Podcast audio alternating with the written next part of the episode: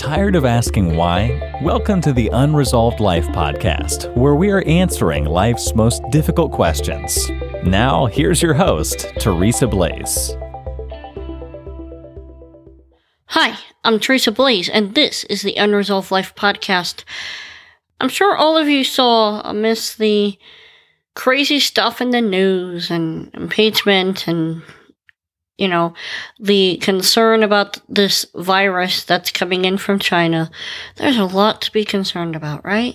But a bit above all that, something happened that I believe really gets to the heart of every single person's desire in life.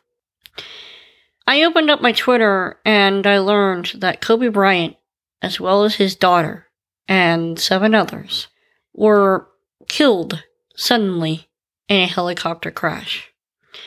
They didn't know it was going to happen. All of a sudden, he was flying in his helicopter, and the next moment, they were all gone. They were all dead.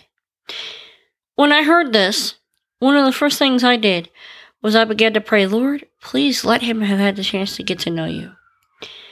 And I believe this ties into the very heart of what every single person on this earth desires. They want the answer to the question, where will I go when I die?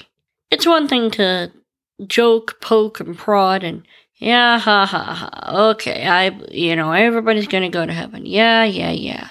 But really? Do you know that? If you were to suddenly die today, do you know where you would go? The Bible instructs us to number our days. The Bible says that we don't know when our time is up. It says that now is a day for salvation. How are you reacting? When you hear about some famous person's death, what does it strike in you? Does it cause you to think about maybe your own coming death? Maybe you're asking yourself, well, they had everything and they still had to die. What about me? I truly believe that the answer lies in God's Word. Yeshua Jesus was very clear. He says, I am the way, I am the truth, and I am the life. No one comes to the Father but through me. It is appointed unto man once to die, and then after that, the judgment. If you were to face God's judgment, and he were to ask you why you should go into heaven, what would your answer be? You're a good person. You haven't killed anyone, you're an okay, you're okay? Or would you acknowledge your sin and realize that no one is righteous? Not even one. As for me, I know what I'd say.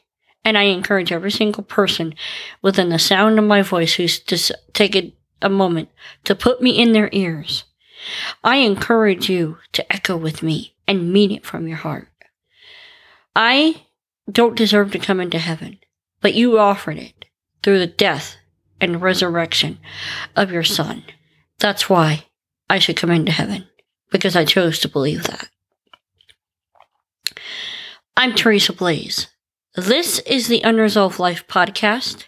We will speak again next time.